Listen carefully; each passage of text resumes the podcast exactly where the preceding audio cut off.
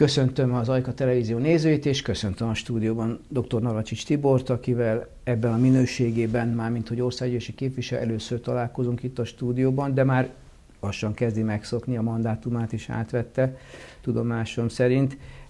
De ne ebből induljunk ki, hanem egy mai hírből, hát amikor adásba kerül, már nem mai lesz, de hogy állítólag van rá esély, hogy uniós miniszteri posztot hoznak létre az ötödik Orbán kormányban, és a miniszteri szék várományosa éppen ön lenne. Meg tudja erősíteni ezt a értesülést? Jó napot kívánok!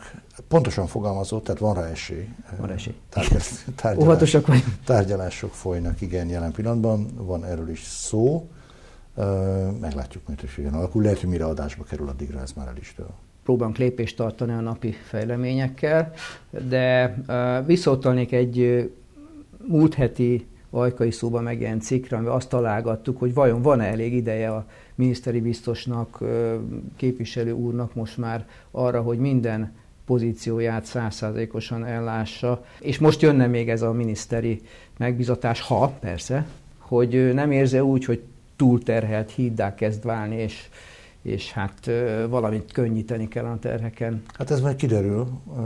Nyilván ez át akármi is lesz, ha akár lesz miniszteri pozíció, akár nem, önmagában az országgyűlési képviselőség is, amikor már ténylegesen megalakul az országgyűlés, elkezdődik a munka, akkor láthatóvá válik már, hogy az, az élet más területén hol kell visszavenni. Ugye én egészen mostanáig főállásban az ELTE Állam és Jogtudományi Karának a Politikatudományi Intézetében voltam, vagy vagyok docensként, Nyilvánvalóan itt majd fizetés nélküli szabadságot kell kivenni, és, és radikálisan csökkenteni az óraszámomat, tehát ez jelent egy, egy könnyítést, és hol kell még majd uh, esetleg könnyíteni az időtől függ. De ugye ezek azért olyan pozíciók, aki vezető pozícióban van, az tudja, hogy ezek, ezek mind olyan pozíciók, ahol én egy, egy apparátusra szakemberekre támaszkodom, nem én végzem el ezeket a munkákat a szószoros értelmében, hanem irányítom azokat, a, akár legyen szó akár egy kutatóintézetről, akár, akár egy, egy közigazgatási egységről, ami, aminek következtében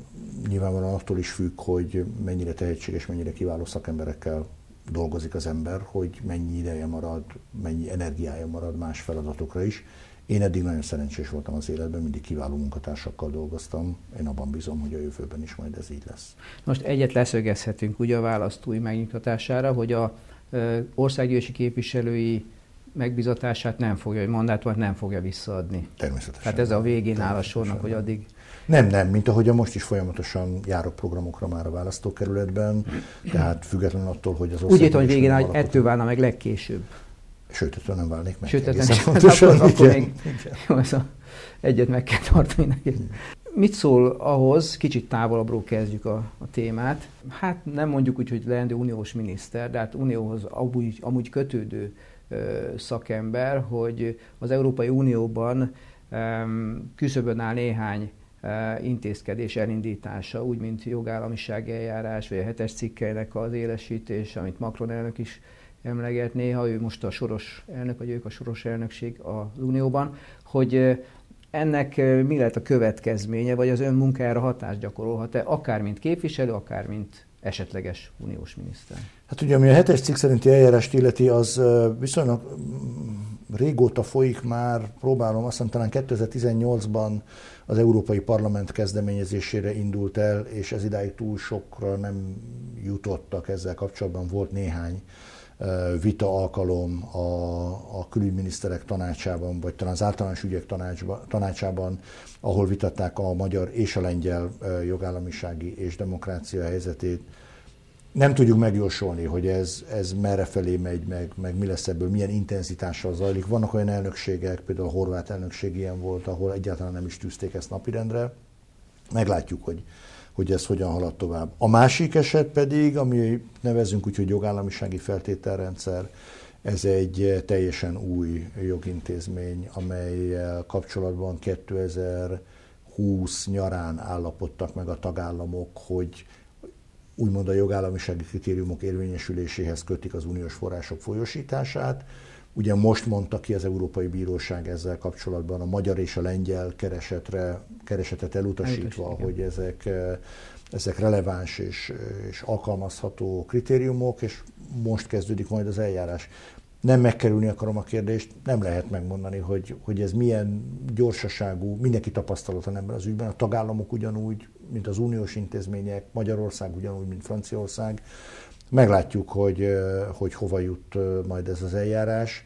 A, a mi szempontunkból azt hiszem az a fontos, hogy minél hamarabb érvényesítsük azt, hogy úgy a, a több éves pénzügyi kerettervből, az úgynevezett operatív programok révén, másrészt pedig a gazdasági, bocsánat, az újjáépítés és reziliencia alapból, tehát a koronavírus járvány gazdasági válságát kezelő plusz források révén a magyar gazdasághoz, illetve a magyar polgárokhoz minél hamarabb uniós források jussanak. Nyilvánvaló a magyar kormány törekvése, de mit tesz annak érdekében vajon, hogy ez így is történjen, hiszen egy dolog hogy szeretnénk, hogy, de e, ugye akkor belpolitikai lépésekre is szükség lehet ahhoz, hogy elérjük ezt az üdvös, üdvös állapotot. Én ezt saját tapasztalatból tudom, hogy 2010 és 2014 között én is tárgyaltam nagyon sokat az Európai Bizottsággal és az Európa Tanácssal, ami egy másik szervezet de akkor, akkor ugye úgy alakult, hogy az igazságszolgáltatás átalakítását az Európai Bizottsággal kellett tárgyalnom, a médiatörvényt pedig az Európa Tanácssal. És az ilyen tárgyalásoknál, ahogyan az szokott lenni, az ember elmondja az álláspontját, megpróbálja ezt meggyőző érvekkel alátámasztani, és van olyan, hogy sikerül a másik felet meggyőzni, és akkor ebben áll az intézkedés, de van olyan, hogy nem sikerül, sőt az ember belátja, hogy valóban úgy is értelmezhető, ahogy a másik fél mondja, és akkor módosítja a jogszabályt. Ez történt Tehát ez a... akkor viták során fog kialakulni. Igen, igen ez történt lépések. az igazságszolgáltatás reformjánál is, a médiatörvénynél is változott több olyan passzus a tárgyalások eredményeként. Tehát én most is úgy vagyok vele, hogy szerintem a magyar kormány nyilván meglátjuk, hogy a tárgyalások során ez hogyan fog alakulni. Részben próbálja a saját álláspontját védeni, részben pedig, hogyha arra van szükség, akkor a kompromisszumoknak megfelelően alakítja a jogszabályi környezetet. Igen, hát valószínűleg kevés az információnk, az ne haragudjon, de nekem még kevesebb, hogy, hogy ebben határozott kijelentéseket tegyünk, de az út az ezek szerint nagyjából világos most már nézőink számára is. Ugorjuk egy kicsit közelebb ez a régióhoz, illetve hát az ön személyhez, ha lehetséges hogy vezete listát például a teendőről, kicsit visszautalva az első kérdésre, hogy mikor, mivel foglalkozik, vagy ilyen time-sharing módszerrel megoldja, hogy mindig foglalkozik mindennel, és éppen szembejövővel a leginkább. Az elfoglaltságaink közül? Igen, igen, igen. Hát általában kialakult az elmúlt időszakban, úgy fogalmaznék, hogy egy profilja a hétnek, tehát minden, minden napnak máshol van a hangsúlya hagyományosan az eddigi beosztást tudom elmondani, az az volt, hogy hétfőnként általában az Európa Kulturális Fővárosa programmal foglalkoztam, keddenként óráim voltak az eltén, szerdán a, a Nemzeti Közszolgálati Egyetemen voltam, csütörtök, péntek, szombat, és néha vasárnap pedig a választókerület ügyeivel, vagy éppen az Észak-Dunántúli gazdaságfejlesztési vezettel, hiszen eddig még az is volt foglalkoztam. Hogy ez most hogyan fog ugye változni, abban szerepe van annak is, az országgyűlés hogyan fog ülésezni. Most május másodikán lesz az alakuló ülése az országgyűlésnek, akkor látjuk meg, hogy hogyan a munkarend, ugye? Igen, ez nyilván ez megint átrázza az egész naptárat. Vannak olyan fix pontok, ami nem nagyon tudok változtatni már, vizsgai időpontokat már kellett leadnom például az egyetemen, azt nem mondhatom a hallgatóknak, hogy bocsánat, de ők most ne készüljenek, mert mégsem vizsgáztatok. De vannak olyan, és a legtöbb olyan program, ami azért, ami azért mozgatható, nyilván most majd májusban kialakul az új munkarend. Lehetséges, hogy van egy másik lista is, ugyanis a választási kampány során számos ígéretet tett. Ezek megvalósításai nem kétlen, hogy nem csak önön múlik, mert függ a gazdasági helyzettől, sőt, valahol még az uniós lépésektől is de mit gondol, hogy az eddigi ígéreteiből mi az, ami simán át fog menni, vagy mi az, ami esetleg másoktól függ, vagy nem teljesíthető. Gondolok itt például a kórház rekonstrukcióra, illetve a fertőzőosztály felújításra, amiről van szó. Gondolok a tornapatak medrének a rekonstrukciója. Tehát ezek elég nagy falatok, 8-as főút, 77-es út, tehát Réfülöpi mentőállomás, egy kicsit tágítsuk a kört ezek olyan dolgok, amik mindenképpen anyagi alátámasztást igényelnek, hogy ezen elgondolkodik-e néha, hogy biztosak-e ezek a források? Igen, hát a, a, ami a, a fertőzőosztály felújítását illeti, illetve a Révfülöpi mentőállomást, ott nem csak a költségvetésben elkülönített összegek vannak ennek az elvégzésére, hanem zajlik is a munka. A Révfülöpi mentőállomás az már működik, az ideglenes jelleggel, és most készítik elő az állandó mentőállomás megépítését ott a mellette lévő telken, tehát az is folyamatban van, itt a fertőző osztály felújítása szintén folyamatban van, itt van ugye december 31-i határidő is, legyünk optimisták, és bízunk abban, hogy ez, ez meg is valósul. Ami a 77-es út és a 8-as utat illeti, ezeket valójában nem én ígértem, hanem így jöttek ki a lépések. Ezek adottak voltak. Igen, és én, én abban bízom, innentől kezdve valóban a, a, a feladat az, amit ön is mond, hogy ne engedjük lankadni a kormányzati akaratot, vagyis próbáljuk hogy mondjam, a, a, a nyomni előre az ügyet. Nyolcas ügyben nekem van már egy pedigrém, akkor fogalmazunk úgy. Ugye 2010-ben, amikor képviselő lettem, akkor célul tűztem ki, hogy talán a nézők is emlékeznek rá, a Fehérvár-Veszprém közötti szakasz is sok esetben meglehetősen balesetveszélyes volt, hiszen nem volt korláttal elválasztva a négy sáv, sok helyen már az aszfalt is meglehetősen rossz állapotban volt éppen ezért akkor gőzerővel nekiálltunk lobbizni, és meg is épült 14 őszén adtam át már félig biztosként, félig még országgyűlési képviselőként a herendi szakaszt, és ott tulajdonképpen meg is állt. Tehát most azt tudom mondani, hogy a, a, az irántam érzett bizalmat talán azt támaszthatja alá, hogy egyszer már négy év alatt egy Fehérvártól Fehrendig tartó szakaszt megépítettünk, illetve újjáépítettünk.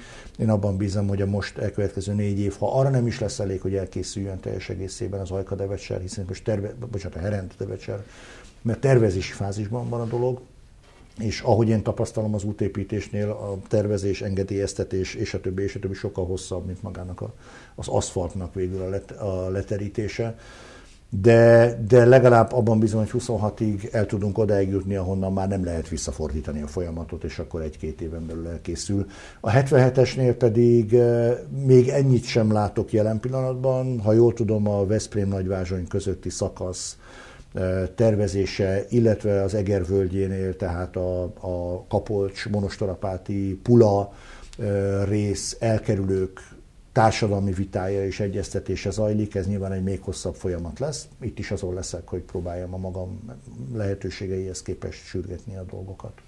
Igen, hát professzionálisabb ö, kollégáimhoz ö, azzal ellentétben nem, nem akartam közbevágni, a Réfülöpi mentálmást említette, adódna egy kérdés, ugye ö, Rig Lajos olyan felvetést tett még szintén a kampány idején, hogy ez tulajdonképpen a tapolcai ellátás gyengítésének rovására menne. Tehát ott, De ez nem igaz. Akkor legyen szíves, Akkor is elmondta, az Országos Mentőszolgálat is elmondta. Egyrészt eh, Tapolca, az a tapo, azok a mentők, amik Tapolcán vannak, azok most sem csak Tapolca városáért felelnek, hanem az egész térségért. Tehát én, ha mondjuk kővágóörsi lennék, akkor akár ki is kérhetném magamnak azt, hogy azáltal, hogy most nem 20-25 kilométerre, hanem 5 kilométerre van tőlem egy mentő, azt miért állítja be egy tapolcai képviselő úgy, mint a térség ellátásának a veszélyeztetése. Az a mentő, még ha úgy is lett volna, hogy onnan egyet átvezényelnek Réfülöpre, akkor is ugyanúgy a térség ellátását Tehát szolgálja. ez inkább ilyen logisztikai változtatás. Könnyebb eljutni Réfülöpről, a Káli medencébe, mint Tapolcáról. És az a térség ez nem csak Tapolcából áll, hanem vannak ott települések, ugyanolyan állampolgárok élnek ott, ugyanolyan betegek élnek ott, mint Tapolcán. Ráadásul az Országos Mentőszolgálat adatszolgáltatása szerint ez a bizonyos negyedik mentő, ez mindig a nyári időszakban a plusz feladatok ellátását szolgálta. És egyébként is ott van. Igen, és most viszont, és most viszont már márciustól szolgálja a térségben élők ellátását. Tehát én ezt akkor is a kampányban csak nem akartam belemenni ebbe a vitába, mert ízetlennek tartom betegek sorsa fölött vitatkozni egy választási kampányban, de semmiben nem csorbítjuk az ott élők ellátását. Azért engedjük meg, hogy Viglajos is a betegek érdekében szót a sajátos szempontjai alapján, és ön is, hát nyilván van distancia a kétféle megközelítés között, mint oly sok mindenben a világon kétféle megközelítése között. Ha jól tudom, most a polgármester úrhoz készül ezután az interjú után, és említettem én az imént a tornapatak Igen, rekonstrukcióját. Igen, Igen, észrevettem. Igen, ezen dolgozunk. A, Ugye most az Innovációs és Technológiai Minisztériumhoz tartozik az úgynevezett KEHOP operatív program, amely egy környezetvédelmi operatív program. A, a Torna Patak kapcsán, hát most már lassan fél éve dolgozunk együtt polgármester úrral, és lobbizunk a minisztériumnál is, mert ez egy meglehetősen költséges vállalkozás. Ugye a belvárosi szakasz rehabilitációjáról van tulajdonképpen szó, ami azt jelenti, hogy visszavadítanánk, vagy vissza természetesítenénk a Igen, a mostani szátfalak helyett ugye egy Igen. kellemesebb környezet lenne. Ami általában. a villámárvizeket is uh, valószínűleg meg tudná előzni, vagy legalábbis jobban kezelni. Ezen dolgozunk, ehhez szükség van top, tehát a területi operatív programnak a pénzeire is, mert önmagában az ITM-ből származó források nem elégségesek, dolgozunk mind a kettőn, Továbbra is határozott ígéreteink vannak arra, hogy ezt meg tudjuk valósítani, de ez is egy nyilván egy több éves program. Jó a kapcsolat polgármester úrral is, a minisztériummal is, dolgozunk. Még ajkán maradva részben, nyomon tudja-e követni a, az ön által indított vagy, vagy gondozott projekteket, gondolok itt a kriptonházra például, hogy az nincs lezárva nyilvánvalóan, de hát van-e valamilyen rátás, vagy érdeklődik-e, hogy hol tart a dolog, feladatának tartja ezeket a ügyeket? Hogyne. Hát a, a Kriptonháznál ugye az Európa Kulturális Fővárosa programsorozat keretében ö, nyert Ajka városa egy 300 millió forintos kezdőösszeget fogalmazunk így, hiszen maga a kriptonház beruházás egy sokkal, sokkal nagyobb, több milliárdos beruházás, a 300 millió forint az valóban csak a projekt kezdésre elegendő, de az Európa Kulturális Fővárosa programsorozat időben is és költségvetését tekintve is ennél többet nem tud most adni, hiszen, hiszen az EKF költségvetési lehetőségei 23 év végén megszűnnek. Ugye 23 az év, amikor Igen, Európa Kulturális Fővárosa lesz. Igen. Éppen ezért azt néztük most, polgármester úrral is beszéltünk már erről, hogy milyen esetleg olyan turisztikai, ipartörténeti, kreatív ipari források lehetnek a jövőben, amivel alá tudjuk támasztani, illetve folytatóvá tudjuk tenni a Kryptonház programot. Egy nagyon jó, nagyon értékes programról van szó, itt még keressük a forrásokat, a 300 millió most még tart, tehát az, az még lendületben tartja a projektet, azt kell elérnünk, hogy mikorra ez a 300 millió forint kifut, addigra próbáljunk meg találni valamilyen olyan további pénzügyi alátámasztást, ami tovább, tovább vihetővé teszi a programot. De nem fog leállni a program. Hát én bízom benne, ezért, ezért mindent el fog követni. hogy leálljon a program. Igen, igen. Még egy kérdésem lenne, mint kuratóriumi elnökhöz fordulok önző, Panel Alapítvány kuratóriumának elnökeként, hogy úgy tudom, hogy az egyetem és Ajka együttműködése elég jól halad, sőt, sőt híreim szerint május 6-án ugye kampuszt is avatnak Ajkán. Mit tud erről mondani? Az Újvilág utcában uh, avatjuk ezt a kampuszt, ez Ajka városa ajánlotta föl, egy bérleti konstrukcióban fog megvalósulni. Itt uh, helyileg is most már jól azonosítva hatóan indulnak meg azok a képzések, amelyek egyrészt a szakképzésben résztvevők számára teszik lehetővé azt, hogy felkészítés révén, uh, vagy már az egyetemi képzés elő elemei révén bekapcsolódjanak az egyetemi oktatásba. Ugye az a célunk, hogy egyrészt a kampusz, a kampusz épülettel jelezzük az elkötelezettségünket, itt vagyunk Ajkán, és és Ajkát egyetemi várossá is tesszük ezáltal. Másrészt pedig valóban mi Pannon Egyetem is érdekeltek vagyunk abban, hogy ennek a térségnek a népesség és ifjúság megtartó ereje erősödjön. Abban bízunk, hogy azzal, hogy képzéseket hozunk ide, illetve egy Ajkától 30 kilométerrel lévő városban teljesítheti ki a felsőoktatási tanulmányait valaki, és utána vissza tud jönni ide szakembernek, ez, ez ugyanúgy Ajka érdekét szolgálja, Veszprém érdekét szolgálja, és egész magyar nemzetgazdaság érdekét is szolgálja. Tehát a kampusz itt számunkra nem egy üres iroda lesz, nem egy alibi intézmény lesz, hanem egy nagyon fontos a hálózati működés egyik gócpontja. Ugye ebből a szempontból a Pannon Egyetem országos szinten is példamutató működést produkál, hiszen Zalaegerszegen is van, Kőszegen is van kampusza, Nagykanizsán is van kampusza, és ezek jól működő kampuszok. Én abban bízom, hogy az ajkai, ez a mostani kezdő lépés is egy, egy erős kampusszá fogja kinőni magát. Nyilván részleteket később fogjuk megtudni, arról kés, arra később vissza is térünk, hogy köszönöm szépen, hogy eljött hozzánk a stúdióba, és további jó munkát kívánok. Köszönöm szépen.